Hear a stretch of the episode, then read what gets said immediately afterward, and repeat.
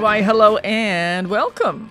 Welcome to the Peer Pressure Podcast. I am Diane, sometimes known as Diane Kamikaze, and I am your host.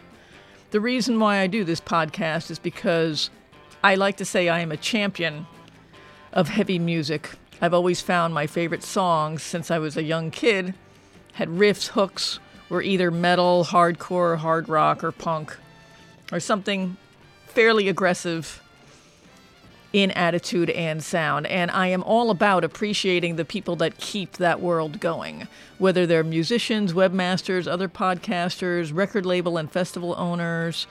It's important to me to recognize what these people do in that realm of music. So, I am here to bring them to you in a different context, more than a Wikipedia entry or a press release, a little more personal and a lot more fun. I'm a rocker for life, and I hope these episodes do make a difference. Send me feedback at diane at wfmu.org. And my Facebook page is Diane Kamikaze Farris, Rocker for Life. Like my page there, and I will keep everybody updated on podcast episodes in that space. Thanks so much for listening, and stay tuned.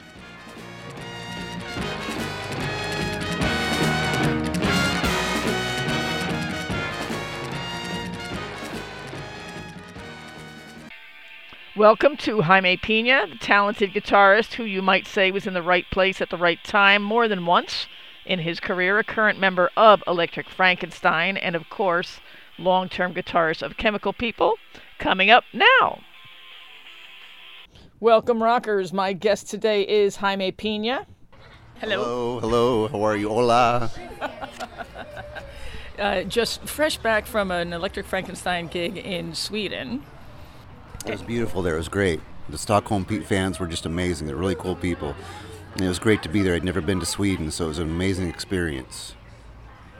And how long have you been working with the Electric Frankenstein guys? Well, last summer they did, which was uh, regrettably Steve Soto's last tour with the Adolescents. I've been friends with uh, Dan and Sal for years and years and years. Uh, Electric Frankenstein and, and my band, uh, PRV 13, formerly the punk rock Vatos, uh, did uh, some gigs with them at, at, venues like I think the Garage and uh, Bar Lux in Hollywood. So we've been friends, and you know Dan collects the monster toys and the Japanese robots and Godzilla and all that kind of stuff. So we, we hit it off right away back then, and we've been in touch. And you know whenever they'd come to play, if we weren't playing together, I'd go see them. And um, so I was chatting with him online once, and uh, you know back then, and he said that they uh, Sal was going to be uh, missing five of the shows they had lined up with the Adolescents. Uh, in the summer of last year, and that um, they would need a, and they were looking for another guitarist. So just, just you know, out of habit, I just went, "Well, how many songs do you want me to learn, and when should I fly out there?" And he goes, "Are you serious?" And I go, "Well, yeah, sure. If you guys would want me to, I'd love to do it." So, so I ended up learning a bunch of songs and flew out and practiced once, and they liked the way it sounded, and I did the tour. So, and like I said, it, I've been friends with uh, Tony from the Adolescents for years and years, so that was great. And I, I, kind of just was acquainted with Steve. I didn't know him that well, not like most people, but I always liked him, and we always seemed to get along. So, so it was just a no-brainer. You know, Electric Frankenstein needs a guitarist. They're touring with the Adolescents. Boom, you know, I'm, I'm out there doing the tour. So, so that's how it all started and they were happy with me. So you know, I, obviously I can't come out to New Jersey to do just like you know whenever they do local shows, whatever. But uh, the way it seems to have worked out is whenever they do like big tours, or whatever, I'll be coming out rehearsing with them once or twice, and then doing the tour, then going back to Los Angeles. They're very lucky to have you. I mean, and then you, they add an extra guitar. I mean, that's certainly great for their live show. Are you doing? Um, there's a there's a tour in the summer, right? Yes, we're going to be going out to Europe uh, in July. We're going to be going to, I think, to Germany, Italy, uh, show in the Nether- Netherlands. I can't remember where it is. God, I'm really sorry. Uh, we're doing a, sh- a, big festival. It's going to be with C.J. Ramone and the Hives, and I think the I think that's going to be one night, and then Electric Frankenstein and heli- the hellacopters are going to be on the night before that. I think so. It's going to be a great festival. Wow, that's awesome.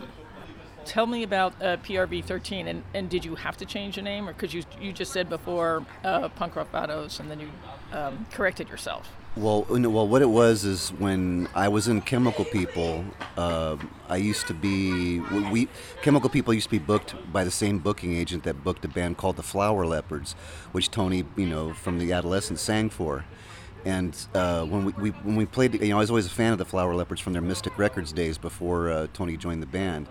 So when we started playing together, we did a lot of shows together. When we played together, I, I was, you know, had a, made a bond with uh, the bass player Kenny Ochoa. Uh, he is currently the manager for the, the goth, gothic cholo band, the, the cholo goth uh, rap band. I guess they're a rap hip hop band. Uh, Prayers. That's what he does now. He's their manager. So, but we uh, we became fast friends, and we you know we were both a little unhappy in our in our band situations. He was unhappy in the Flower Leperds. I was unhappy in.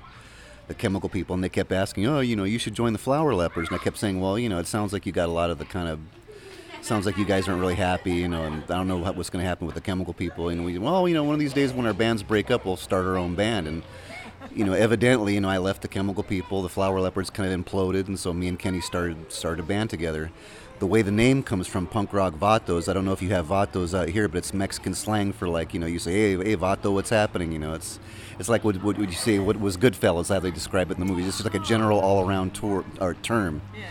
So. Uh, we booked our we got together we found a drummer we booked our first show before we even had a name and our friend doreen sanchez she used to book this venue on the sunset strip called the coconut teaser and we didn't have a name you know so she kept saying you know you got you knuckleheads have a name yet so, uh, no you know and so finally she had to put an ad in the paper and she you know we couldn't decide on a name so she was i'm just going to call you guys the punk rock vatos because you're all mexicans you know our actual first drummer was uh, um, oh boy, what was his name? like I'm drawing a blank. It was uh, little little Ricky Garcia from the B movie Rats. He was the first drummer in the punk rock Vatos. So we were all Mexican guys. So she just said, you know, okay, you guys are the punk rock Vatos. And we all looked at each other and went, okay, yeah, it's fine. So we, we kept the name together. And then over the years, I've had like a, a lot of different lineups. Uh, Dave and Ed from Chemical People sometimes would step in and be my rhythm section. It didn't work out at one point. Ronnie and Chris Crass from the Ronnie Barnett and Chris Crass from the Muffs were supposed to be uh, the rhythm section. That didn't really work out, but worked with all these different people. And uh, Greg uh, Greg Cameron, the former drummer of SWA, when Chemical People did uh, reformed in the '90s, in the '90s, yeah. Greg uh, Dave Naz decided he wanted to play guitars, so we wanted to make the band a four-piece with two guitars instead of just a trio how it used to be. He thought that he was didn't want to play drums and sing anymore. He wanted to play rhythm guitar and sing. So we ended up bringing in Greg Cameron from SWA, and uh, the Chemical People reunion didn't last very long, and, and uh, the, the PRVs, as I say, you know, needed a uh, or needed a drummer at the time. We, we didn't have a drummer, so I asked Greg, "Hey, would you like to step in for this show?"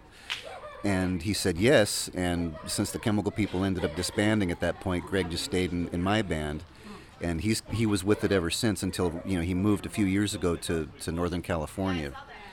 But that was like one of the best lineups in, in the, I've ever had. It was Greg Cameron from Swan Drums, Pat Hoed from the Nip Drivers on bass, and uh, Rick Agnew of the Adolescents on guitar, lead guitar. So, and so Greg's been with me through thick and thin, up and down, all for a lot of years. And uh, the uh, the lineup gelled when Pat left the band and Greg had a coworker who played drums named Bobby Lee, and Bob came in, and you know those that was like my most steady lineup for years and years, and we still get to we we are still going to get together and play occasionally. Greg will still come down and play. So, uh, just a few years ago, maybe three years ago, we did a really good run. We played with the Descendents in uh, in Santa Cruz.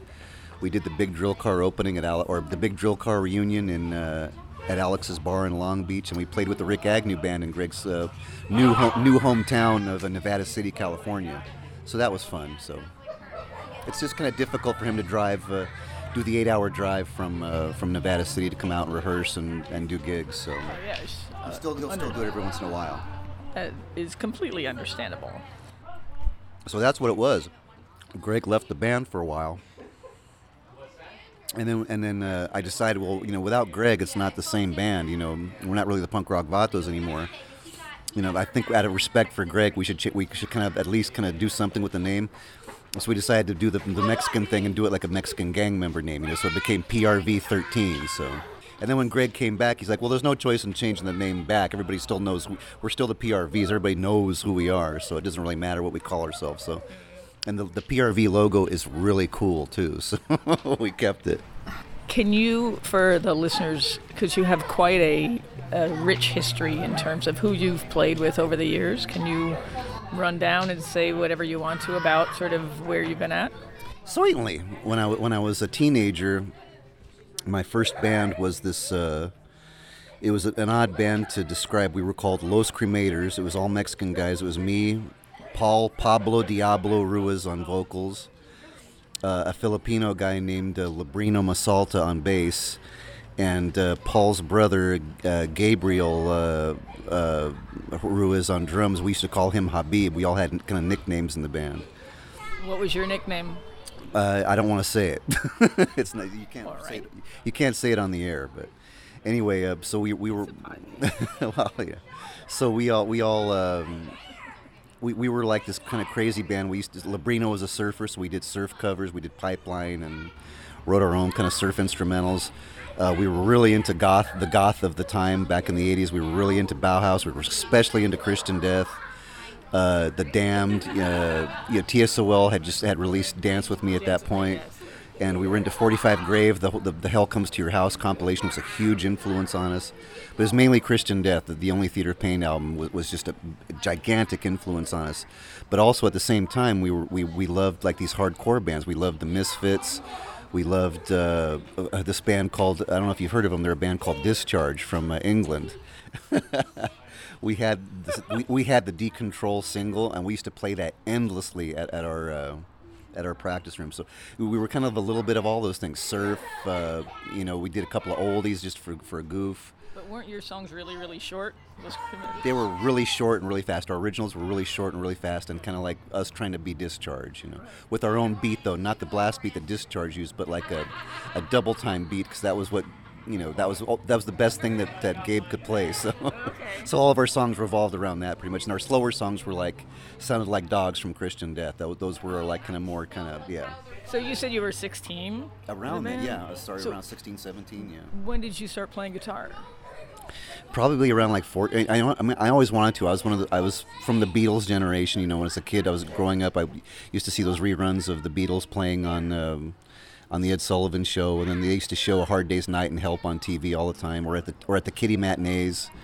So I was just obsessed with the Beatles. So ever since I was a little tiny kid, as long as I can remember, I would just just watch the Beatles and just be in awe, just stare at their record covers and just go, man, I want hair like that, and I want to dress like that, and I want to be in a rock band. You know. Who's was your favorite Beatle?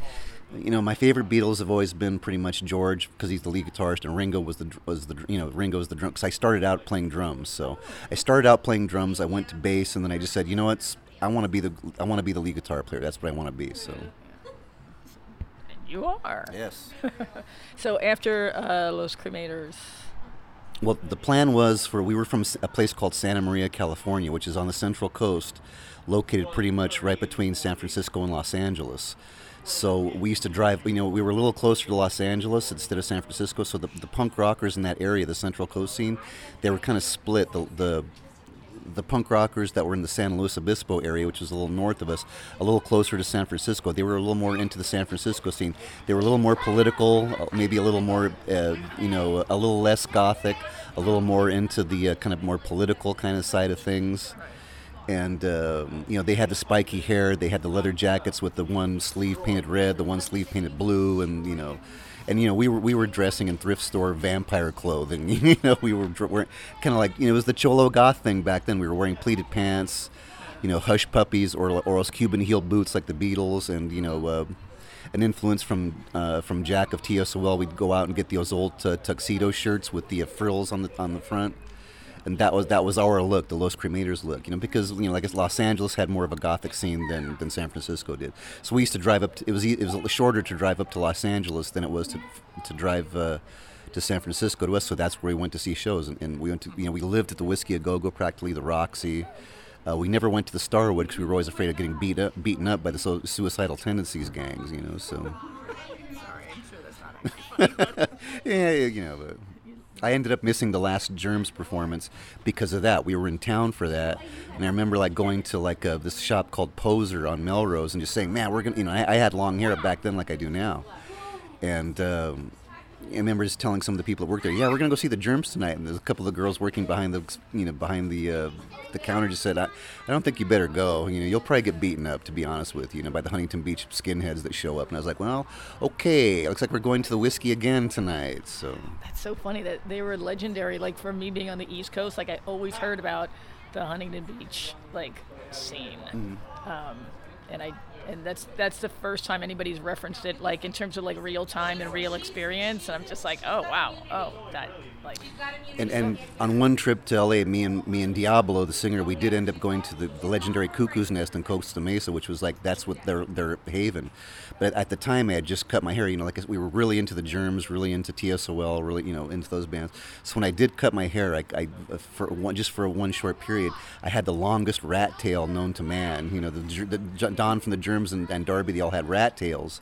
So I thought, well, I'm going to cut my hair. I'm going to keep, you know, it was long, so I'm going to keep keep my keep a rat tail. So, so we did go, and it, it was it was like the first time we'd ever been exposed to that kind of, you know, really really intense slam pit where it wasn't you know we came from the old days so you know in the santa barbara scene the, the, the hollywood scene it was an actual dance. You'd go in a circle you, you know, they called they called it the huntington beach skank at the time. You'd go you know kind of just kind of like influenced by Madness and bands like that, you know. But you do it in a circle. If someone fell down, you'd stop. You'd, everybody would stop. You'd pick them up. You'd put them back into the rotation. You know, you'd, if people stage dived, you'd catch them. You know, it was all about putting them back into rotation.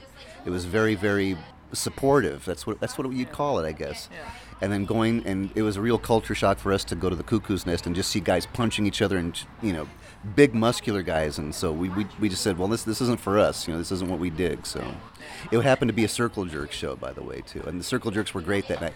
It was the original band with Lucky on drums, yeah, Roger on bass. Yeah, awesome. Yeah, I, the, the New York scene had the same thing. Like, people wouldn't even hit the ground, and you'd get them before they, you know, before they'd go down. But then it was sort of maybe 82 or 83 when things all of a sudden shifted, and I couldn't go in the pit anymore. Like it was like, oh, now it's dangerous, and people there were people there to actually beat other people up. Hmm. But in New York, you never knew. It wasn't like it was territorial, like you're describing.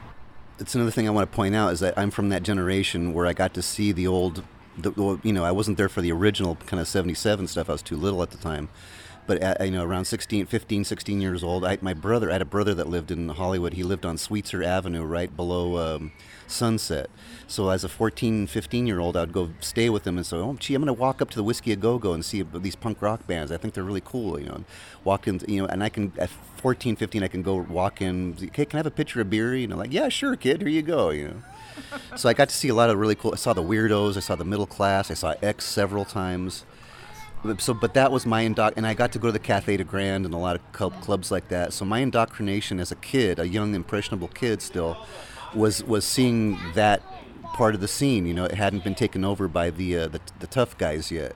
There's a lot of women involved in the scene a lot of colors a lot of mexican people some black people a lot of asian people but a lot of women you know a lot of different colors a lot of sexes and that was my thing. That was it, it, you know, I was still, my brain was still fragile. It was still capable of being influenced. So that was, to me, that was what punk rock was all about. You know, I was a huge fan of Blondie when I was a kid, the B-52. So women were always involved, gay people were always involved. A lot of different colors were always involved, and kind of, you know, it's not like I blame the Circle Jerks and Black Flag, but when those bands kind of came in and kind of, the Germs to an extent also, when the kind of more hardcore thing kind of came in, I love Discharge too. I guess there was a lot of people in LA that were into Discharge but I mean, as that kind of influence kind of pervaded the kind of the suburban tough guys, the former football players who used to beat you up for being into punk rock, they kind of got into it at that point, and that's when all the violence started. It seemed like bands like X, I guess you would say, the Alley Cats, who were one of the best bands in the world. The Plugs, you know, those are a lot of my favorite bands. They kind of didn't really speak to, I think, the suburban football players who would beat you up for having pink hair or blue hair or whatever, and you know, having a germ circle sticker on your on your lunchbox or whatever. But then when when you know when these kind of more kind of aggressive bands like Black Flag and the Circle Jerks came along, I think they were kind of a little more. They can tune into that. They could tune tune into that anger a little bit more because it was male. You know, this, this, a lot of songs are about not getting girls. You know, which and that has a that definitely has a place in the punk rock scene, but in a way, like must like I guess you would say like how a lot of people warp uh, the, the influence or the uh, the message of religion. You know, they kind of didn't quite their brains weren't wired correctly so they, they heard these messages these bands were, were putting in their songs.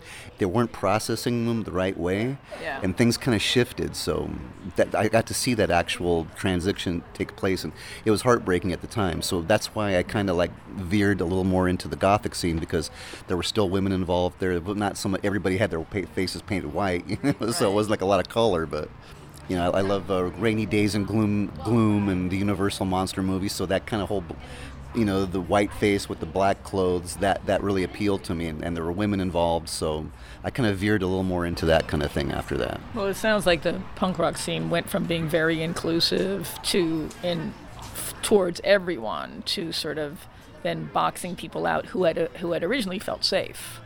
Yes, yes, definitely, definitely. That that would be heartbreaking to see. And it's funny because you know you, when you talk to Keith Morris, you realize he's not like that at all. He doesn't really have much in common with those big like skinhead guys that would go to circle jerk shows, you know. But but somehow they just tuned into that, and like I said, like, kind of like this, how these people warp the message of religion. They were kind of not getting, they just weren't processing the information correctly in their brains. There was some bad wiring there, and it, Yes. me- and it and it ruined things for everybody. Yeah. So then moving forward into you being in the goth scene and then playing with bands, who did you play with first in sort of that? Well, that's what happened. You know, uh, Los Cremators were like a gumbo, you know, of surf, surf, goth, hardcore, all that stuff. And we were planning on moving from Santa Maria to to uh, Los Angeles.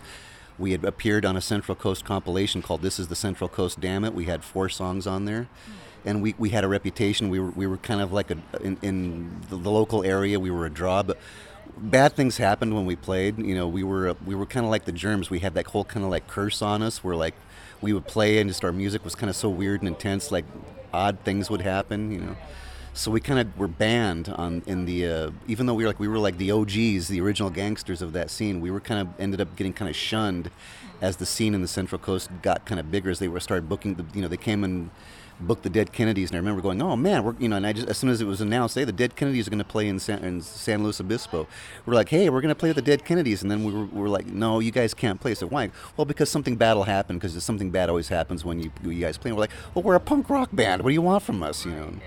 And um, so they, and then it, as it ended up, the city ended up, uh, you know, banning the show anyway. Jello Biafra went on local TV and just said this was more kind of, you know, the authorities against the kids type thing. So it didn't really matter. But at that point, we're like, you know, we need to get out of here. We, we, we belong in Los Angeles. We we're, we belong in Hollywood. We would fit perfectly into the Hollywood scene. So we, we decided we're Los Cremators going to move to Hollywood. So they sent me up first to kind of scope things out and make sure. And then the other guys just didn't end up following me. So I I was by myself. So I thought, well, what am I going to do? And uh, I was broke. And that's when I ended up working at Hollywood Book and Poster for Eric Caidin. Uh, it was the old location on Las Palmas, right above Hollywood Boulevard. And since I was so broke, I couldn't just, and I didn't know where any of the really good thrift stores were, and I was just scrounging for, you know, food to eat anyway, scrounging for rent. So I ended up wearing uh, hand-me-down clothes. you know, I was a regular hand-me-down rose. So if someone would give me like a tan pair of pants, I'd, I'd be, instead of wearing black and being like this Mexican vampire guy, I'd be wearing like you know a T-shirt that said like you know Club Med on it that someone gave me, and like tan you know pants or whatever with you know with the like cargo pants or whatever. And- then uh, Eric, bless his heart, you know, he'd give me a lot of promo shirts from the store, so I'd be wearing like you know a shirt that said the Terminator on it, or you know any any of those Charles Band movies, you know.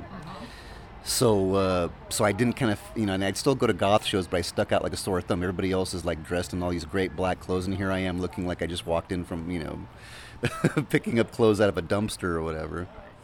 So I was trying to get into a, a, gothic band in LA that just didn't really work out, and then I ended up meeting Dave Naz from Chemical People. He was a, a guy that collected movie posters, as I do, and he would come into Hollywood Book and Posters. So and as the story goes, you know, we were, we were talking one day, and he asked me, uh, "Hey, are, are you Sickie Wifebeater from the Mentors?" And I just started laughing because I, That is 'cause the greatest thing. because I knew El Duce, you know, and that was kind of one of my jobs at Hollywood Book and Posters. El Duce used to, you know, crash in the bushes overnight at, at the um, at the at this park right above the you know above up the street from Hollywood and Poster, next to this welfare hotel. If he couldn't get a if he couldn't get a get a room in the welfare hotel, you, oh, I'm just gonna go sleep in the bushes, you know, at the, at the park. So when El, when Eldon, you know, as we called him, would come in, you know, if he was really if he was kind of kind of sober and just telling jokes, then it was great, you know he could stay there for hours. But then if he was like really drunk and really obnoxious, I, w- I was the wrangler. I'd have to wrangle him out of the store.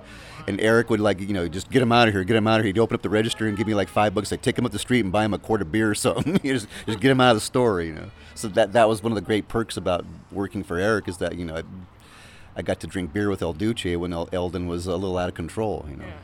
So uh, so so Dave asked me, and he said, "Oh yeah, I played I played drums for the last." You know, because I, I, think I asked him, "Well, who are you?" And I was like, "I played drums for the last." And I go, "But you're just, you know, he was only like 16, 17 years old." And I go, "You played drums for the last? They're like an old school band." He goes, "No, no, they they broke up kind of, and they're getting back together, and I'm their new drummer." Was like, "Oh wow!" So he asked me if I wanted to go see them, and I went to go see them, and then he he, he mentioned, "Hey, I have my own band called Chemical People, and our guitarist just left."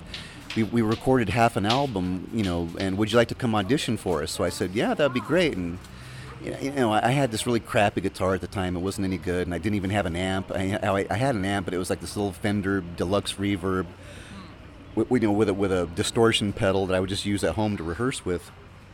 It, it wasn't stage ready or even good for. It was okay for rehearsal, I guess, but but he had a whole setup at his house. So you know, he introduced me to Ed, the bass player, and we jammed a couple of times, and and Dave just took me aside one day and goes, you know, you're, you're in the band. You know, it's like Ed doesn't isn't sure about you, but he'll come around. You know, if you, he's he, he if he you know you've been playing with us for like you know played with us four times already, and if he hasn't said no, this he hasn't said no, this guy sucks, whatever. So.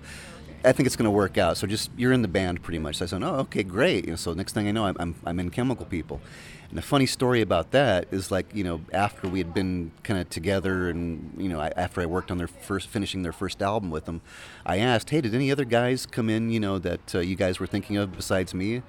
And they go, well, you know, every once in a while we jam with Pat. And I went to, you know, who, who Pat, who? Go, oh, Pat Smear from the Germs. And I went, are you kidding? You know, but Pat, you know, he's he's kind of just doing his own thing, you know, and he doesn't really want to be in a band. But you know, he would just come over to jam. He's a really nice guy. I went, wow, that's cool. And they go, yeah, but the only other guy we played with a lot was uh, was this guy named Arthur. And just as a joke, I just went, oh, who, Arthur? Killer Kane from the New York Dolls? And they go, yeah, Arthur. He was really a nice guy. He used to play in that band, the New York Dolls. And I went, are you joking? And they went, no, but you know, he wasn't. You know, he was a really nice guy, and we liked playing with him. But he didn't. He wasn't. He didn't really work out. He's a lot older than us. He didn't really work. You know, it wasn't really going to work with him. Crazy. Yeah. So, so I, I, had some big uh, footsteps or uh, shoes to fill, as they would say. So. But that's how I ended up in Chemical People. And then there was the Down by Law debacle where I, the Chemical People and uh, all with Dave Smalley used to tour a lot, and we were we were, we were like their little brother band. And uh, Dave Smalley said he wanted to start. He, when he left All, he decided he wanted to start his own band. And, he, and it, I think the original Down by Law was actually supposed to be Dave Naz on drums, is, is going to be Michael Quercio from the Three O'clock and uh, from the Three O'clock on bass, and Bill Bartell from White Flag on guitar. That was the original projected lineup of Down by Law. And I think Michael didn't show up for practice a few times, so they brought in Ed, and then Ed stuck stuck around. And then for some reason, Bill started kind of was busy with some other stuff. I think maybe he's working on a Tater Totz new release or something. So, and then Dave lost his patience with him and he said, "Let's just," and they both said, "Let's just bring Jamie in and he'll be the guitarist." You know, so it was the first Down by Law on the first album. I recorded that first album with him. It was basically the Chemical People with with Dave Smalley singing, but. I'm a, I'm a guy that's very opinionated. I put my uh, my foot in my mouth quite a bit. So I, I didn't like the way Dave played rhythm guitar. You know, he had the Chemical People, like one of the tightest bands in the world, backing him up, and then you'd have Dave Smalley on top of it. You know, playing this kind of what I call the jingle jangly type of uh, guitar sound, which was he which he likes that, and that's why he writes songs. But it, it would throw me off kind of because I was into the Johnny Ramone downstrokes, very precise, very tight with the bass player, very tight with the rhythm section. So I, you know, I, I, said, you know, hey Dave, you know, you're a great singer. Why don't you just, why don't you just be the singer, and I'll, I can handle, you know, we're, we were, we're experienced three piece. I can handle the, uh, I can handle a guitar playing on my own. But that was one of his things. He really wanted to play guitar. So, and I didn't like the mix when I got the rough mix of the of the first album. I, I, I just didn't like the mix at all. It sounded, it's to me, it sounded like an Epitaph record, and to me, we weren't an ep, we weren't from the Epitaph school. We were from the the SST school. You know, oh, Chemical People were influenced by the Last, definitely by the Descendents and Black Flag. You know, we were uh-huh. tight downstrokes. Yes. Practice every night for you know seven nights a week, at least three four hours a night. And you know, to me, you know, Epitaph was like Bad Religion. I'm not a big Bad Religion fan. NOFX. I'm not really what you'd call a NOFX fan. Yeah. L7. I'm not really what you call a, an L7 fan. But that's what Brett wanted from from Down by Law, and Dave Smalley was was that guy to give him what he wanted. And I, so I just started complaining a lot, and they ended up kicking me out. So oh, Okay. so that was my Down by Law. credit on that record? No, I asked. I, I was so angry at him because the way they did it was really. It, it was not a good way to do it. You know, I, I found they booked basically they booked a gig at the Palladium opening for down for for uh, for Bad Religion, and I'm like, oh, I get to play the Palladium, you know. And I started making phone calls. When are we going to rehearse? When are we going to rehearse? And everybody's like, uh, uh, I don't know, I don't know, I don't know, I don't know. The next thing I know, I found out that they had already replaced me. None of them had the nerve to tell me, which I'm sorry, guys, but it's a cowardly way to do things, you know. So, so I felt stabbed in the back. So I told him, you know what? If you if, if you're probably just going to go in and have the new guy, which was Chris Bagarozzi, great guy, I love him, great from Clawhammer, great guitarist. At least they put somebody good in there. that wasn't an insult. Well, they had to to keep the Yeah. the quality that you would put in to keep that steady at least. Yeah. So, so I love Bag. So I'm glad they got him and not just some scrub, you know. But, but I said, you know, if I, you guys are probably going to go in and, and have the new guy, you know, re, re, retract the guitar. But if you don't, please just keep my name off of it. You know, I'm really angry at you guys. So just put my name. Keep my. So I'm not credited on that album. Chris is credited on the album, but it's actually me playing uh, guitar on the first Down by Law album. Wow. So- Do you regret that? Like telling them to take your name off? No, I don't. I'm I'm a total put my foot in my mouth guy. Oh, so so I- I you'll have own a- up to it. I have a fetish for putting my foot in my mouth. but you know, that's just the way I am, and that's just the way I, I do things. And to me, it's their loss. You know. Yeah. I, I've been uh, I've been I've, I've either left over you know reasons like that or been asked to leave uh, bands for those same reasons. As so it's that's just how I am. And so as I have an old saying, when uh, Jaime Pina is either asked to leave or leaves a band, the band suffers from what I call a musical vasectomy. you know, and it's it's their loss, not mine. So I can walk away with my head held high. They are the ones that got to explain. You know. They have to do the explaining, But you me. did the tracks on that record though. Yeah, you know. Okay. So after that, I just said, you know what, screw it. I'm going to start my own band. So that's when the, that's when the PR that's when the PRV started. Punk Rock Vatos. Me and uh, you know the Chemical People. Eventually, what happened is because of Down by them, Dave and Ed and, and the two Daves and Ed kicking me out of Down by Law. There was no way I'm just going to go back with my tail between my legs and keep playing with the Chemical People. So we did, you know, we did a couple more shows and. Uh, we did an in- all instrumental album, and then Dave wanted to do another album, and he started saying, you know, well, I have a lot of ideas about the new album. I want to put in a lot more acoustic gu- guitar parts, and I was like, well, that seals my fate in this band. You know, I know who's going to want to play. You know, Dave was a guitar player who wrote the, the songs. So I was like, that. I, I guess I already know what the answer is if I a- if I ask him who's going to play acoustic guitar in this record. So, I just thought I'd, I better leave before they kick me out of this one. So I left the Chemical People. You know, and it, to be fair, Dave took me aside and just said, I really don't want you to go. You know, I know it's I know it's a tough situation with us playing in Down by Law and uh, you know being in this band, but I, you, I really want you to stay in this band. But I just I just couldn't do it. You know, There's too uh, too much honor at stake there for me. So so that's when the PRV started. The uh, the Flower Leperds broke up right about that point. You know, I'd left Chemical People, get on the phone with, with Kenny Ochoa, and we started up our band. So so then after that, I kind of was kind of doing that band, and, and at the time I was raising my son, my three-legged cat Jake. I don't have any actual children, but I had this cat from my. I got married and got divorced. My ex-wife uh, was a big cat person, so we ended up getting a couple of cats, and I, my cat was this cat named Jake, this three-legged cat. And uh, you know, Kenny was into cats, so our, he, Jake became. He's to this day he's the he's the logo of the punk rock vatos. You know, a three-legged cat named Jake. I used to draw these little pictures of him wearing like with a crutch or like a, a bionic leg, standing up like a human and wearing this leather jacket. so it, to this day, Jake is our logo. Jake the three-legged cat. So um, I just was doing that for a long time. So we, we weren't doing a lot of shows out of town. We'd play shows out of town maybe once in a while, but there were so many venues t- in Los Angeles to play in Hollywood. We were playing once, twice a month.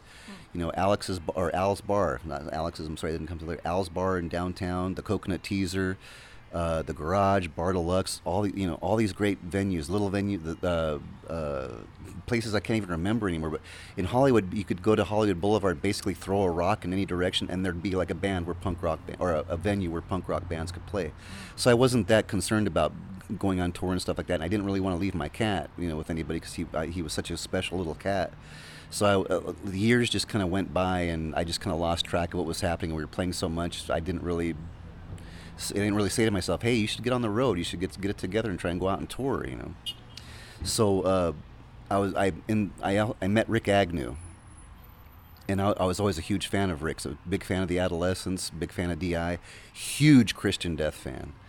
And when Rick and I met, we just really hit it off, and so as a result of that, years later, when Rick was playing in uh, of Cancer and the 45 Grave Robbers, uh, he kept, you know, I, he kept saying, you know, yeah, you know, we got this other guitarist in the band, uh, but you know, I, I would rather you be in the band. So if anything happens with him, I'm going to tell, you know, Mary, of Cancer, I, you know, I really, we should really bring Himes into the band. That's what my, my bandmates call me Himes, you know, for Jaime, Jaime. So and, and, even before that, I used to see her at Hollywood and Poster, and I'd say, "Hey, if you ever need a guitar player, you should call me." You know, and she never she don't, she never really knew who Chemical People were or Down by Law, any of those bands. That was out of her era. So she she just knew me as the goofball guy from uh, Hollywood and Poster that wore the bad clothes.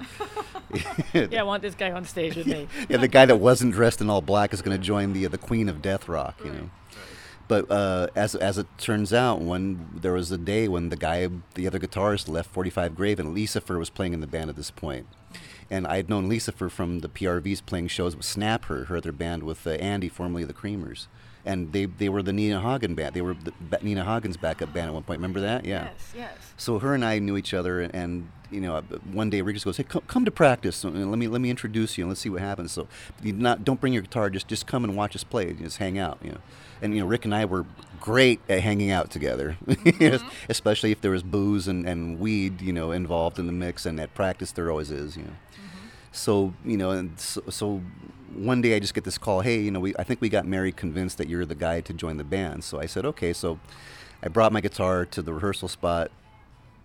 It was my first time, pl- you know. I, I, learned all the songs as, as well as I could. Paul, you know, the 45 Grave songs. Paul Cutler is an amazing guitarist it was not easy trying to. And I, some parts I couldn't figure out. I had to figure out cheats that sounded close enough to where they'd, be able to convince people. Yeah, okay, he's he's doing it close enough. It sounds good. You know, mm-hmm. there's Paul Cutler is a gene. He's like Rick. He's just a genius. There's parts of Christian Death songs I couldn't figure out until Rick showed them to me later on. But wow and, and even Rick just said, I, I, can't figure out this part. Well, how should we do this this part? You know, with, with 45 Grave. You know, because I want to stay. We, we both we made a blood oath that we wanted to stay faithful to Paul Cutler's guitar playing in that band. So uh, we we uh, we figure out part how, to get around certain parts, how to use two guitars to, to cover what Paul did with one guitar, and I ended up in 45 Grave, and uh, it was great. We had all these great plans. We went on tour. Uh, Rick and Mary got into a small disagreement in New Orleans, and the next thing you know, she's like, "We're sending him home on the bus," and that put me in a really difficult position because Lisafer and the guy that was playing drums were both agreed with her. Rick needs to go home, you know. And, and I was like, because Rick got drunk and they got into an argument. That, that's you know, you guys don't you know this is Rick Agnew, the unpredictable right. Rick Agnew. You know, he tends to do things like that. You know, if you're his friend, then you know that the next day he gets so you know just it's forgotten about the next day. You know, and yeah. it's no big deal. You know, he, he tends to do that. And he, they sent him home, and I, I, oh, was yeah. Don't bust up the tour. don't bust up I mean, the tour. Yeah. Later but it made me look good because, or it, it was, you know, I mean, it made me look good because I was just, the, you know, it's Rick Agnew, so I'm not going to play solos, you know, with Rick Agnew. Uh, when, he, when Rick was playing in my band in the PRVs, I would just say, okay, Rick, you're the lead guitarist. I'm just going to do the, the, the rhythm stuff, you know.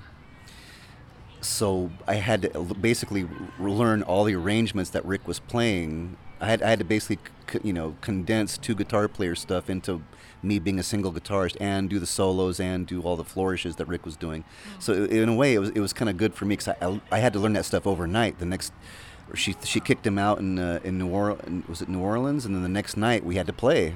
Right. So I had to figure all this. I had to learn how to play surf bat. You know, I was just doing the, the rhythm chords on that. I had to learn how to do all this stuff. So, so regrettably we kicked Rick out, but it was a good learning experience for me to, and it proved something to me. Hey, I'm I can I can do this. I can learn this. I can learn stuff really fast. So that, Did that you ever really think you couldn't, or you hadn't been pushed in that way? I hadn't really thought about it. It didn't. It didn't. It wasn't. It was never an issue. You know, can you learn this stuff and learn how? You know, I took my time learning the 45 Grave songs because I knew eventually I'd probably end up in the band at some point. And that's another thing too is that. Uh, some po- at some point we were called the F- Dinah Cancer and the 45 Grave Robbers when I joined the band. She ended up negotiating. Paul Cutler owns the uh, copyright to the name 45 Grave. She ended up negotiating a deal to use the name, so we actually became 40, the new 45 Grave. Oh, okay. So we were. We, it was Rick Agnew, Lisafer, and I that started that whole ball rolling for the uh, the franchise that uh, Dinah Cancer is currently working right now. So we, we were the we were the ones that got that ball rolling. So uh, me being loyal to Rick and all that. As soon as the tour was over, it was just decided. Well, you know, you're Rick's friend. You know, I you, you don't really belong in the band without Rick. You know. You, you should you shouldn't be in the band. You know, I'm going to start auditioning new people. And she actually had the nerve to ask me, or not not even me. Uh, Dinah Cancer's management sent me an email saying, you know, you're currently terminated from uh, its duties in 45 Grave. If you would like to remain in the band, you shall have to submit a tape and come to an audition. and I thought, after I've been doing this, after all that stuff I did on tour, learning the songs, you know, from I was like, Because it could have gone a totally different way. Yeah. It could have been like, I don't know, I only know the rhythm stuff had it not been you. And then they would have looked terrible. Like you totally, totally came to bat for them. Yeah, it, it, it was the it was the Latin man in me just said, you know what, you you could you know you could shove that you could shove that email up your ass. I'm not going to go audition. What the hell's wrong with you? So you know, I, I, I don't think that she would have asked me to stay in the band, but I I, I, I just wasn't going to go that ru- that route with her. So I not in 45 Grave anymore. So what's the first thing I do? I call Rick Agnew. But I mean, we, we were we were on on the tour. We were on through the you know through email. We were like and chatting. We were still kind of. And after he got home, we were still in touch. You know, how's things going? I was like, well, it sucks without you here. You know, my, my buddy's out of the band. You know, I'm, I'm But how was he? Was he like remorseful? Was he bummed out, or was he just pissed off? We or somewhere else. Uh, kind of kind of in the middle. You know, we started referring to Mary as Frau Blucher. You know? so how's Frau Blucher? You know, and then I'd I'd send back you know a message in, in parentheses horse noises. Right, So th- so then we go. You know, so it, then it became like almost a revenge fantasy. Well, what can we do? You know, we, we have to derail that whole 45 grave thing. So we so we start plotting like two witches in front of a cauldron. You know, what are we gonna do? You know, we're well we're gonna start a, a superstar goth band. You know, we're gonna we're gonna get uh, we're gonna me it's gonna be me and you, Rick Agnew, Jaime Pina. We're gonna get Ava Ava Ortiz, formerly of the Super Heroines. She's gonna be our singer. She's a way better singer than Dinah Cancer. This this is what we're gonna do. So that was the plan. Um, I was talking with George, the former George uh, Belanger, the former uh, drummer of 45 Grave, and I told him, yeah, you know, Rick and I are going to do this. This is what happened with 45 Grave, you know, we're going to get Ava to sing. So George is like, I wouldn't mind playing drums. So I thought, wow, that's that's pretty cool, you know. Even though George lived in Missouri, he said, I'll I'll, I'll fly out for rehearsal and gigs. So so George is going to be our drummer. Then I get a message from George. Hey, guess what? So what? Uh, I've been in touch with James McGearty, the bass player of, uh, of Christian Death, and he's interested in maybe doing this project too. And I was like, well, it's, it's basically Christian Death at this point, you know, w- without Roz, you know. So all of a sudden, so I'm, I'm plotting, we're planning, we're gonna, me and Rick are gonna start writing songs. We're, this is all just in the talking phases at this point. We hadn't gotten together to rehearse, and when me and Rick and Ava would get together, all we do is just stay in my apartment, smoke pot, and watch horror movies and, and laugh our asses off, you know, and, and drink a lot of beer. And but, we're talking about we're, this is what we're gonna do. This is what we're gonna do. This is what we're gonna do. And one of the, one of the great things we're gonna do is we're, we're gonna cover Acid Queen, the Tina Turner version, you know, from the Tommy soundtrack. And we were gonna do this crazy voodoo swampy version of These Arms of Mine by Otis Redding with Ava singing, with all minor chords. And we, we were just gonna. We had such big plans. And then all of a sudden, I get an email from George. Well, guess what? So what? Well, we're not going to do this uh, this superstar thing ever. We're just going to go ahead and do a full on Christian Death reunion. It's the 25th anniversary is coming up. We're going to do the album. And I was like, oh, okay. So I just assumed, well, I I'm, wasn't an original member of 45 Grave, I'm- or was an original Christian Death. I wasn't a- an original member of Christian Death. I guess I'm out of the picture. So George keeps telling me, yeah, we're we're going to do this, we're going to do that, we're going to do this, we're going to do that. And so one day, just out, you know, I just decided, hey, I'm, I'm, I'm going to say something. So I just went, hey, George, if you guys ever need a, a second guitarist in the band, let me know. And he goes, well, what are you talking about? And I go, well, you know, it's a, it's a Christian Death reunion. I wasn't in Christian Death. It's all the original members, you know, without Roz. And he goes, it, it goes without saying you're in you're in the band, you know. And he goes, besides, you know, I, when I asked Rick, Rick said, yeah, of course Himes is involved. I always wanted a second guitarist in Christian Death anyway, and you know, that's the that's our guy, you know. So I was like, oh boy, I was in 45 Grave, now I'm in Christian Death. Holy mackerel, you know. So. Uh, Mary and, and Ava are kind of m- much alike in their ways. So, you know, Rick was in a bad way at the time, and we were all trying to be really supportive of him, especially me and James. And uh, and somehow they ended up. Ava decided she didn't want George in the band, so George was asked to, to not be in the band. She brought in her and Roz's friend Christian to play drums. I can't stand that guy. He wasn't really a good enough. I mean, he was. He could do the songs, and I thought, well, I'm not going to say anything. I don't want to put my foot in my mouth and ruin, you know, me being in Christian Death. You know, that would be stupid so we uh, we we sent Rick to rehab. We did we did like this one big show at the Henry Fonda Theater, and uh, it was great. And then Rick was in a bad way, though. So we said Rick needs to go to rehab. You know, so we sent Rick to rehab, and I thought, well, Rick will come out of rehab, and then we'll uh, we'll be uh, we'll do some shows, and then we'll start maybe touring after we after he's got his legs back. And Ava goes and books a tour of Europe scheduled for a couple of days after Rick gets out of rehab. And I was like, what are you thinking? It's not a good idea, you know. And, and the other guys in the band just kind of went along with it. And I'm like, you know, no, you know, you can't do this to the poor guy. You know, put him out. He's got he's got to work on his on his rehab. He's got to get he's got to get it, get it together. And of course, like you know, Rick ended up drinking on the tour, went back to his old ways, and and it, the the band imploded. So I, I left they did two more shows without me, and, and they got a, you know, another. James left the band also. They got a guy to replace James, and Rick just played guitar by himself. And that was the end of Christian Death. So that ended ugly also. So that was two bands. I'm I'm I'm, I'm uh, it's like a curse. I started thinking, God, am I cursed or something? I'm ruining all these great opportunities. So I was in 45 Grave. The next year I was in Christian Death. Those bands both went belly up. So one of the last shows I played with 45 Grave without Rick was the show in uh, Fresno at a tattoo convention. And these, and when we get to the gig, these I didn't know anything about what was going on. These, these people coming kept saying, "Yeah, Black Flag's going to play," and I was like, "Black Flag." But, you know, I don't, I don't think so. You know, oh yeah, Black Flag's going to play, and I was like, okay, whatever. Turns out it was Black Fag, the comedy uh, the comedy version, you know, the the, the kind of like they dressed in as gay stereotypes and came out and played Black Flag songs, but with lyrics pertaining to the gay lifestyle. Did you watch them? I, yeah, and I laughed my ass off. I thought, oh my god, these guys are so funny, you know. And so I, I, I knew my days in 45 Grave were numbered at that point. I still, we still hadn't talked about the, the Christian death thing. So I just told them, hey, here's my information. You know, if you guys ever need a guitar player, I can play those Black Flag songs just because they sounded just like Black Flag. That was part of the humor of the thing. They were a dead on, pretty much pretty dead on version of, of playing the Black Flag songs with these lyrics about, you know, instead of my war, it was my wardrobe. Uh, they were hilarious, you know. So, uh, so after Christian Death breaks up, I find out, hey, Black Black Fag needs a guitar player. So I thought, hey, I'll put on a dress and and be, you know.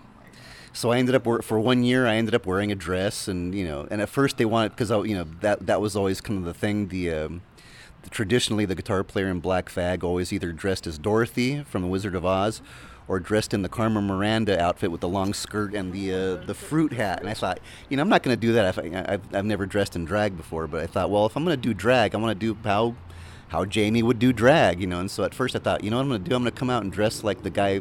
Uh, uh, Al Pacino's lover in uh, Dog Day Afternoon, you know, the slippers and the bathrobe and the kind of you know the stubble, you know, with the with the mascara and the hair up and the thing. And then they go, "No, you can't really do that." So, so I, I went to some of my ex girlfriends. I said, "Hey, let me let me go through your lawn or let me go through your old dresses. What do you got for me?" You know, so they they all kind of gave me donated fishnets and. I looked great in a little black dress. That was my thing, you know. And then uh, after a couple of shows, some of the black fag female fans were like, "Oh, I bought this dress for you. I want you to wear it the next show," you know. so my favorite one was what I called the ruby red slippers dress. It was like this really nice dress with like red sparkles all around it. So next thing you know, i have become this you know this uh, guy that that dresses really well in women's clothes. You know, even though that wasn't my thing. and uh, and then you know that didn't really work. There's a lot of weird conflict in the band, you know, and, and I, I so I, I quit Black Fag. You looked better than them. Yeah, well, yeah, I, I was very fabulous in that band. But there was the the singer had a lot of cr- creepy issues, and I just so the there were two bass players in the band, two females, and one of them was uh, a partner, so to speak, in, with the singer. She wasn't that good of a player, but uh, the other one they had was this girl named Christina. She was an amazing bass player, and the drummer that they had was really good too. They had a different drummer from the time I saw them. So she, the the the female, the other female bass player, played in this band called the Inoculators. That was her other band she was in. And uh, I get a call from her shortly after I left Black Fag, and she goes, "Hey, you know, John from Black Fag has just joined my band, my other band, the Inoculators, and our guitar player just left. We have a tour lined up for for." Uh, you know the, the West Coast. Would you like to Would you like to play guitar for us? And I went, sure. You know, so I ended up joining the inoculators for uh, for about for a year.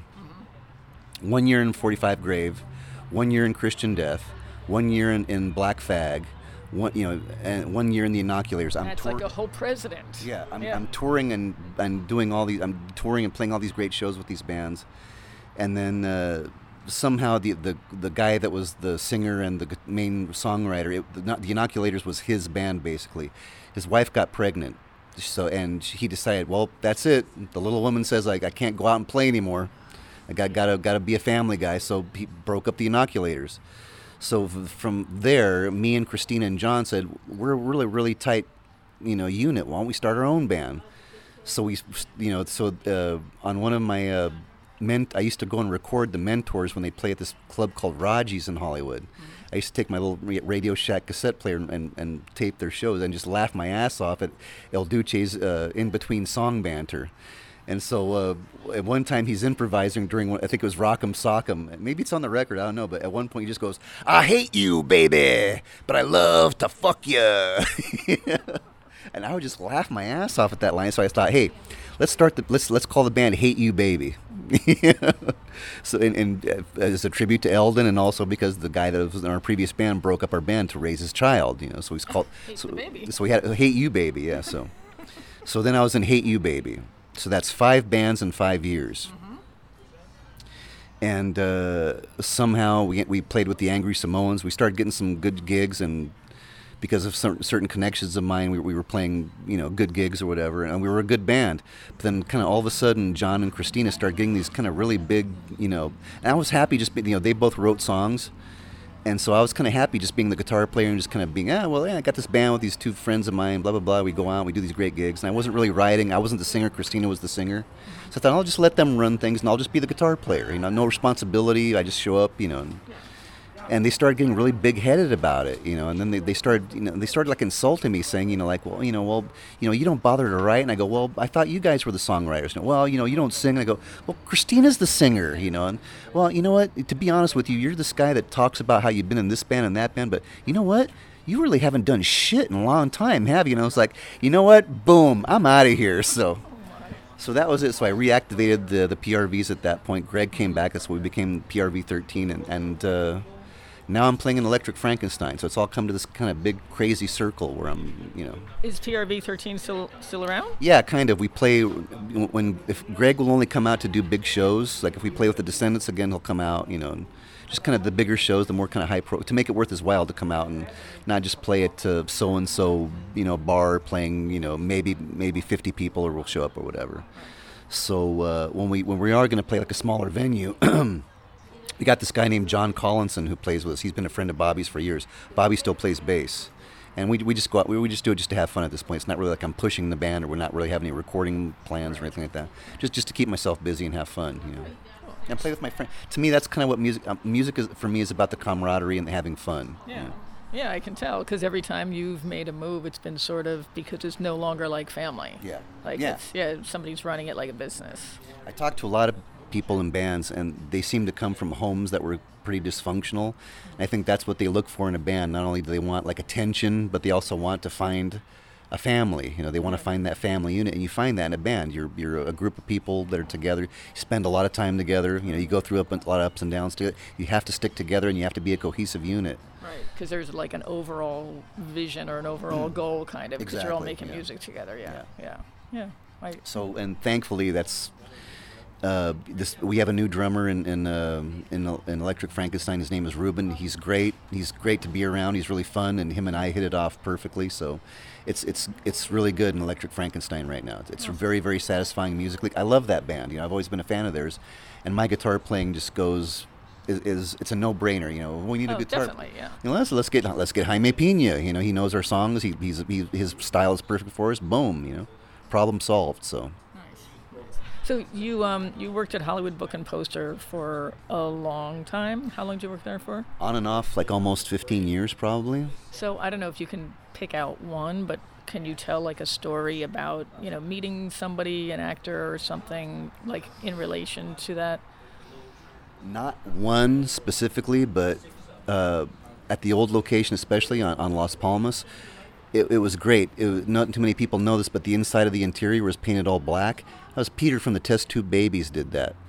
The they were on tour, and Peter had like for some reason his flight was you know like a few days after uh, the sh- his, the tour was over, so he he needed some money to survive. So Eric gave him a job. Said hey you want you know he's hanging around the store as all the punk rockers do. It was like punk rockers either hung out on Melrose or they were on Hollywood Boulevard. They would go to this record store across the street, or they'd come into Hollywood and Poster and hang out. So there's a lot of punk rockers used to hang out at Hollywood and Poster. So Peter was hanging out. He said, oh, "I need a job, mate." You know, and Eric's like, "Well, my, and we the store needs a paint job." Okay, so it was Peter that decided to paint it. Well, this place should be black. You know, you have a lot of horror stuff. You know, you sell a lot of zombie stuff. You know, vampire stuff. Let's paint it black. So Peter from the Test Tube Babies painted the store black. but uh, so going in with that, I mean, that's where I met Mary and Paul Cutler for the first time. You know, Mary, Mary from 45 Grave. They did uh, one of my first gigs working there was doing security for the uh, Return of the Living Dead uh, autograph signing that they did. The cast and crew plus. Uh, it was supposed to be members of the Cramps, members of TSOL, members of the Cramps. The Cramps never showed up. Jack never showed up, but Ron Emory showed up, from, and he was always been a big hero of mine. So I got to meet him. Got to meet Paul Cutler. Got to meet Don Bolles. Got to meet you know Paul or Mary Mary Sims, aka Dinah Cancer. That was a big thrill. Johnny Ramone was a big, um, big uh, movie movie poster collector. When he came in, basically, I it was embarrassing. I, when I think about it, think about it now, I don't know how he ever spoke with me again after some of the stuff I would put him through. You know, What did you do? I don't even want to say it's so embarrassing, but I was like starstruck. You know, that's where I get my, my down downstroke strumming style. Johnny Ramone. You know, if you break down my guitar style, basically, it's it's my, my three big heroes. Basically, three three of my big guitar player, punk rock guitar player heroes. Johnny Ramone for the uh, the downstroking, the tight downstroking, and Johnny Thunders and Ace Frehley from Kiss. For, as far as the guitar solos, that's if you break down my style, that's what it is. So uh, when Johnny, you know, it was embarrassing. I, I made a real ass of myself. Somehow he's like, "Hey, I, this, kid's okay," you know. So and Johnny and I ended up having a friendship, you know. So that, but yeah, the first time I met him, I was really, really starstruck, very starstruck. Uh, and the Misfits were supposed to come in. They never really came in, but I did eventually meet Lux and Ivy from the Cramps, and that was that was great, you know. So it, it was things like working at Hollywood Book and Poster was things like that happening every day. I used to work there seven days a week, and then when I started playing with Chemical People, I, I started having to take days off. You know, either to go on the to, on road on the road or just to kind of rest at some point. Because, like I said, after I'd get off work at seven, Dave would pick me up. We'd go to the rehearsal spot. We and rehearse from eight o'clock till eleven at least 11 o'clock 10 o'clock. Sometimes we had to go to a gig that night but we, we were seven days a week at least three or four hours a night in that rehearsal spot. So that's why the chemical people were so tight. Yeah. we wanted to be like black flag. We wanted to be like the Descendents. We wanted people to walk away from those shows going that was the tightest band i've ever seen in my life you know? Whose choice was it to cover uh, "Ask the Angels"? That was Dave. Dave was a huge. Dave's like what you, know. There's this thing. I'm sure you know. You're a record collector around music. There's this thing called the uh, girl band geek guy. Dave was a girl band geek, and, and Patti Smith, Patti Smith and Diana, Diana Ross were his two number one. Those were his two favorites. So, so he ended up writing a letter to Patti Smith, a, a general delivery or something, in New York, and she got it and ended up writing him back. And so he goes, "We're gonna do Ask the Angels." Patti Smith just sent me like I think he owns her original lyrics for that for that record. Yeah, really? yeah. Oh my, that's really cool. So that was Dave. Yeah. Who's your favorite monster? Uh, my favorite monster would definitely have to be Count Dracula. So, I, mean, I love the Universal monsters. I love Count Dracula. I love Bela Lugosi, Boris Karloff as the Frankenstein monster, Lon Chaney as the um, as the Wolfman. You know, and I didn't think about it till later, but when you're a kid, you you really identify with those creatures because you know Dracula is this tragic creature. You know, he's he's cursed. You know, the, of course, the Frankenstein monster. I used, when I was a baby, when I was a kid, I used to cry my eyes out at the end of Bride of Frankenstein. To me, that was the most heartbreaking movie ever. When the bride re- rejects him at the end, that's every third grade boy who has a crush on the prettiest girl in class and she won't give him the time of day. That's what Yeah. that part of the movie. Oh, it, it totally captures that, you know. And it's and you know Lon Chaney the same thing. He's cursed. He's a tragic figure. You know I think a lot of kids, especially when they come from dysfunctional families, that's they they they can relate to that. You know, mm-hmm. but you know yeah Count Dracula, he dressed cool. He lived in a castle. He had a bunch of he had a bunch of brides, right? Mm-hmm. Not one, but several, and he got to stay up all night Right. and sleep in all day. You know how cool how what, how cool is that? You know. That's the lifestyle. That's the rock and roll lifestyle right there. It's so funny. I've just never heard it put that way, but it, it makes complete perfect sense. How many rock stars live in castles when they get rich? Right. Yeah. Yeah. Yeah. That, that is the number one housing choice if you really go into the unlimited. So would is that what you would do? Yeah, are you kidding? Absolutely. Yeah. Yeah. Um, favorite Halloween costume as a kid? Dressing as a vampire. I, I had a, my mom sewed me a cape when I was a little boy. You know, and I used to buy those those plastic fangs, and my sister would, would put the black makeup around my eyes and make, make me a devil a widow's peak. you know. Uh-huh. I was gonna say devil lock, but Right. That was hair- the widow's peak was before the devil lock. my hair wasn't that long at the time. Yeah, so. Oh, and what what uh, what kind of guitar do you play? I uh, I was sponsored by Gibson Epiphone and when I was in Chemical People, but I used to play a Gibson Dan Armstrong, and as it turned out, Chemical People weren't a big enough band for them to give me the guitars, or else I'd be playing uh, SGs and uh, and Les Pauls like uh, like Ace Frehley. Yeah.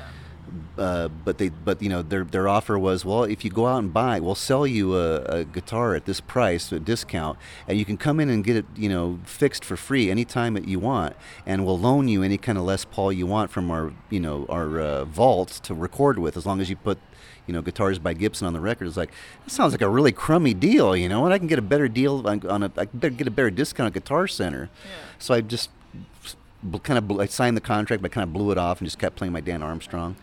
And uh, when uh, when I was in 45 Grave, the, creator from Em- Emily the Strange, which was a character I really liked, did his own Epiphone SG. So I said, "Wow, I should contact Gibson to see if my if they're still interested in sponsoring me." You know. And uh, it turns out they kind of weren't 45 Grave, weren't even a bigger, a big enough band for them to sponsor. But then, like somehow, the 45 Grave manager, booking agent at the time, contacted the creator of Emily Strange and said, "Hey, you know, my guitar player's a big fan. We're going on tour. He really wants this guitar." So he called up Epiphone and said, "Send this guy a guitar right now." And it's the guitar I play this. If you see me with Electric Frankenstein, it's the guitar I use to this day. So, Yeah. Yeah. Yeah. so uh, Gibson SG, that's what I use. No, Epiphone SG. I'm sorry. But I have a vintage uh, Epiphone SG that I used to use. I don't use it anymore because it's it's too valuable. I just keep it kind of in in the vault, you know. If people wanted to look you up, what's the best way to find you on those internet things? My Facebook page, Jaime Pina, J A I M E P I N A. Is there anything else you would like to say to the listeners? No, but uh, it's been a pleasure, Diane. You're very uh, very hospitable. It's been a pleasure going to Das Creamery with you and Rose's uh, Rose's place. I actually love it here in New Jersey. I must say, it's a great place to be. Uh, yeah, I enjoy all the lakes and stuff. I enjoy being in New Jersey. It's it's fun, and plus not only that, but uh, people like you and Tim and Dan, they all take me to all these places that uh, loom large in the Misfits legacy. So I got to go to Lodi Pizza and all those places. So Yeah, yeah, you get to hear a great bunch of great stories about the Misfits too. So since I'm a huge Misfits fan, so Welcome to our turf. I love it here. Thank you. Thank you, Diane. And thanks to Jaime for making the time between jet setting from LA to Sweden by way of New Jersey. His Facebook is J A I M E P I N A. Thanks for talking to the rockers of the world. And that concludes another podcast episode. Thank you so much for tuning in. More on the way. I am Diane Kamikaze. Check my Twitter and my Instagram handle is one word Diane Kamikaze. Kamikaze ends with an E. On Facebook, you can find me as Diane Kamikaze Farris, Rocker for Life, and Making a Difference. The full link to my uh, index of shows and podcasts is can be found on wfmu.org slash playlists slash DK. Those are that's a capital D and a capital K. I'm going to be working on encore presentations, and I've got years of interviews and podcasts. So if there's something that you'd like to see reposted that you missed, please get in touch. Send me email, diane at wfmu.org, and be sure to subscribe to the show. And if you like it, please rate it and review it. Wow. WFMU. Peer pressure. Thank you. See you next time.